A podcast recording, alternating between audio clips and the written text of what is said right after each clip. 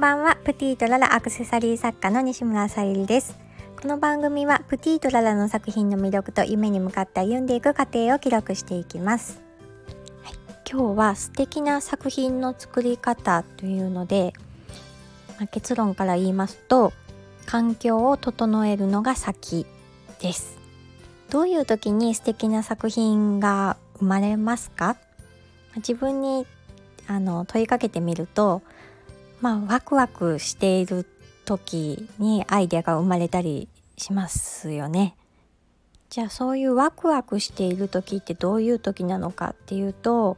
心が安定している時そして自分が好きな自分でいられている時ですね。自分が悩んでたりとかうんなんかイライラしてたりする時って自分のことあまり好きじゃないと思うんです。でも自分が好きな自分でいられる時っていうのは人に対しても優しくできている時だと思いますし例えば私のように副業のような形で働いている人はその職場でもいい環境であったりだとかうんあとは、まあ、住む場所も心地いい環境、まあ、好きなものを置いたりとかあとは家族が幸せっていう、まあ、人とのつながりの環境がいい時ですね。でもどうしてもあの自分が思うようにいかないこともあったりして、まあ、例えば怪我をしてしまったとか家族が病気になってしまったとか旦那さんの転勤があって、まあ、作る時間がなくなってしまったとか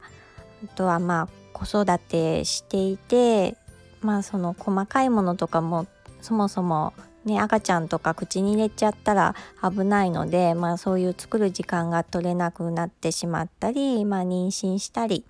まあ、私のように離婚したりとかそういったあの、まあ、どっちかっていうと、うん、楽しくないあの場面にどうしても人生歩んでいると遭遇することはあると思うんです。でもその時はもうそこをまず向き合うしかないのでそこにあの集中すべきだと思います。でその時はやっぱり集中したいのはまああの私の場合今発信してるのが、まあ、起業しようとしている人とか、まあ、副業でっていう方向けに発信してるんですけども、うん、あのハンドメイドでねもうがっつり生きていかないといけないという状況の人にはちょっと当てはまらないかもしれないんですがうん、集中したいと思うべき時はそこに集中すべきなので、まあ、ハンドメイドのことができなくなったとしても一旦ちょっと休むっていう気持ちで止めることも必要かなと思います。でそこで全然あの諦める必要はなくって、まあ、休むっていう形で一旦、まあ、ハンドメイドから離れたとしても本当にあのやりたいことっていうのはまた心が安定した時環境が整ってくると自然と芽生えてくるのでそこは焦らずあの今すべきことに集中してもらいたいなと思います。私もねあの離婚をしたりしているのでもうその時っていうのはやっぱり生活していかないといけないのでハンドメイドで食べていける状況ではなかったので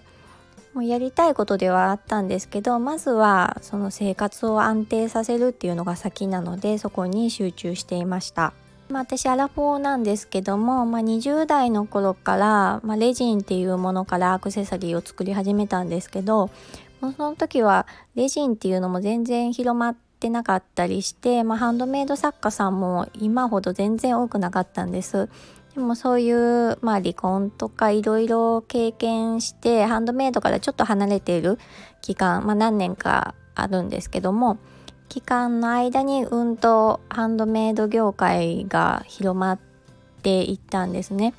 でまた再開した時にはもうその以前とは違う環境にはなってたんですけども、まあ、そこであの全然諦めるっていう必要はなくってやりたいことはやろうと思いました。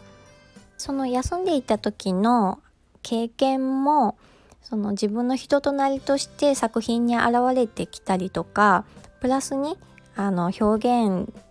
されていくものだと私は思っているので周りと比べてどうとかっていうよりも生きがいがあることがまず幸せなことなので是非あのまたねお休みしたとしても再開してやってもらいたいなと思います。ね、私も20代の頃は本当に何が自分が向いてるのかとかやりたいのかとか好きなことは何なのかとか全然わからない時期があってなんかどれも続かないなとか思ってきた時期もあったんですけどもそれはあの諦めるのが早かったんですよね。まあ、ちょっと人に言われて気づいたことなんですけどでそれそこに気づいてからはもう諦める時は本当自分がもう100%やりきったって思ってから諦めようっていう感じになりました思考が。でもあの100%やりきるって結構あのできる努力ってすごく悪くあって100%やりきるなんて無理なんじゃないかなと思うぐらい あのできることたくさんあるのでそこはそこがなんか楽しいところじゃないかなって今は思ってます。はい、なのでこのスタイフのあのタイトル、えー、私のプティララの部屋のタイトルにもあるように作品作りは人生っていうのは作品を作っている時はもちろんなんですけどもそれ以外の時間も作品作りにつながっているよっていうそのままの意味なんですけども タイトルにつけさせていただきました。なのでねあの自分の気持ち次第で、まあ、休むことがあってもあの続けることさえできたらあのいろんな面で成長できて楽しいので是非ねなんかちょっと諦めようかなとか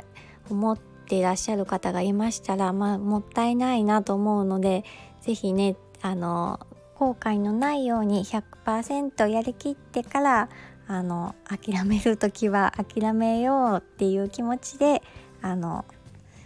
続けてもらいたいです。はい今日も聞いてくださりありがとうございました。プティータララさゆりでした。